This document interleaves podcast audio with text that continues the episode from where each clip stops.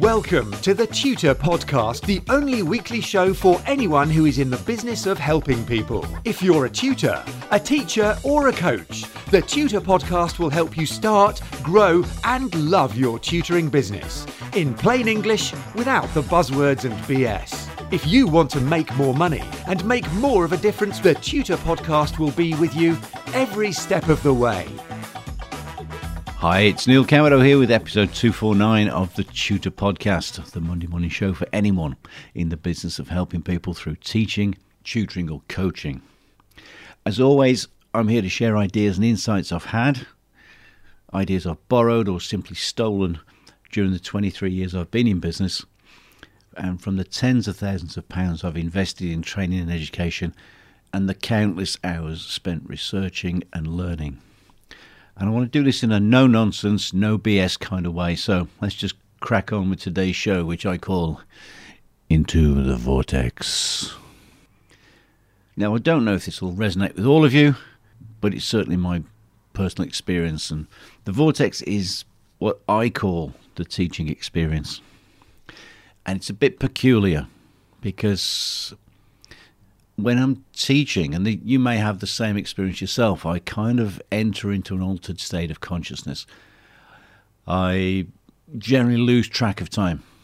The, the, the idea of time being a robust, consistent idea just falls apart. It becomes very elastic. Time compresses it. It passes so quickly. It's so interesting to notice that you can hop into the teaching vortex in the morning and be out of it 10 o'clock at night. And so, well, where did that day go? And it feels like you've been in there 10 minutes. Also, when I'm in that state, I don't get hungry. I don't really get thirsty either, which is interesting. If I could spend 24 hours a day in that state, I'd never eat and I'd be in much better shape than I actually am.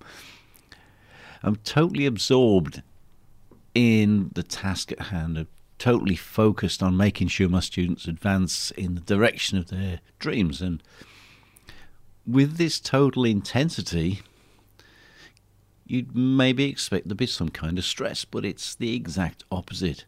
It's utterly relaxing for me. Now, I'd experienced this long before I stumbled upon the work of, now I'm going to mangle this guy's name, so brace yourselves. Mihaly Csikszentmihalyi. Apparently, he liked to be known as Mike. He's uh, deceased now. He was professor of psychology and management at Claremont Graduate University and formerly head of the Department of Psychology at the, at the University of Chicago, as well as various other academic posts. And you may have stumbled upon him and the idea of the term flow for this state or something very like it. As he described in his book Flow, The Psychology of Optimal Experience, people are happiest when they're in a state of flow, which he defined as a state of concentration or complete absorption with the activity at hand and the situation. It's a state in which people, i.e., in this case me, are so involved in an activity that nothing else seems to matter. And I used to get this a lot in the studio when re- recording or writing, when I'm putting together a, a book or putting together a property deal or modeling some financial transactions going forward, as well as face to face. So there are lots of different ways that you can be in and out of this state. As a parent, it may just be when you're with your child. So it's a, loss almost of the self into the activity. Um, musicians often describe this as being in the zone, in the pocket, or in the groove. Uh, it's a, an optimal state of what's called intrinsic motivation, where it becomes its own reward. And where the person involved, like me, or you probably, is deeply immersed, totally absorbed in the activity, and to outside observers often seems to be off in some other place and internally utterly unconcerned about anything other than the task they're engaged in. Usually, the person, that's you or me again, is highly skilled and fulfilled by the task itself.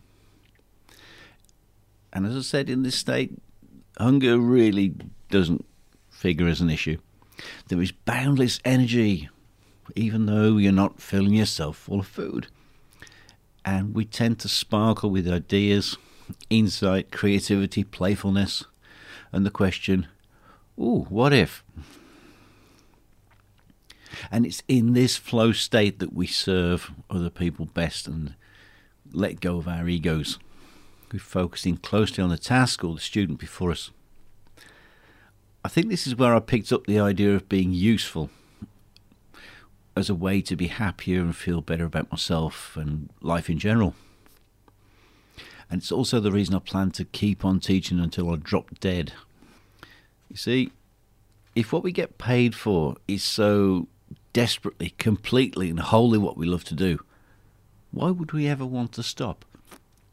Why would anyone want to retire or step back from that? And I think that this is why it stops being about the money after a while. Yeah, you should be well paid for what you do. Hopefully, to the point where you have no financial distractions or worries that might take you away from the task, the flow, the vortex, the teaching, and the helping people. But to most people, this is a really odd idea. Surveys show that about 85% of people don't like their jobs. So, for the vast majority of almost everyone else out there, you'll sound like a bloody nut job when you talk about what work feels like for you, how joyous, how interesting and fulfilling it actually is. It will freak them out. They won't be able to process that because it's so far away from their own personal reality. So, when I speak to my friends and family, when I'm trying to tell them I'm actually working, I don't tell them I'm working because I'm never working. I'm in the vortex. We've spoken about it over the years, and finally, after many years of trying to explain how it is for me, I think they understand. When they ask me, "Are you coming for a curry?" Uh, no, mate. I'm I'm still being the vortex. When typically my brothers and, and our mates say, "Well, there's a spare bed in the villa on the next golfing trip.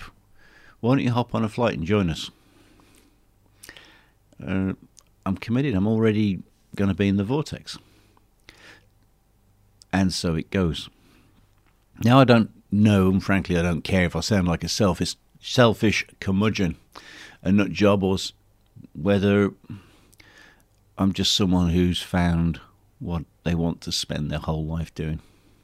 Maybe it's just stubborn, bloody minded self awareness.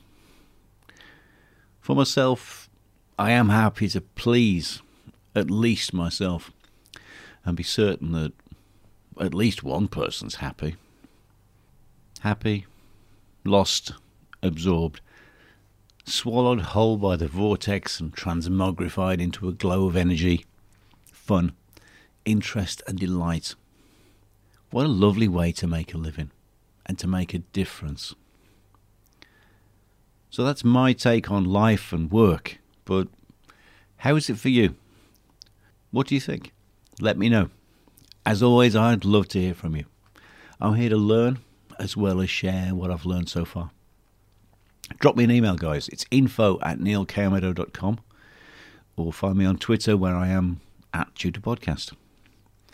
If you haven't already, please like and subscribe to the Tutor Podcast. So for today, I'll wrap up. I'll be back next week with more no BS ideas and more tips to help you to start, grow, and love your tutoring business just like I do mine. Now, I hope this podcast has got you thinking and has been some help. Till next time, stay useful and have yourself a fabulous day. Get in touch with the Tutor Podcast via email or social media, and the Tutor Podcast team will be listening. Subscribe on iTunes, and you'll automatically get the latest episode directly sent to your device. And remember to share, rate, and review TTP so that we can help other people to start, grow, and love their tutoring businesses.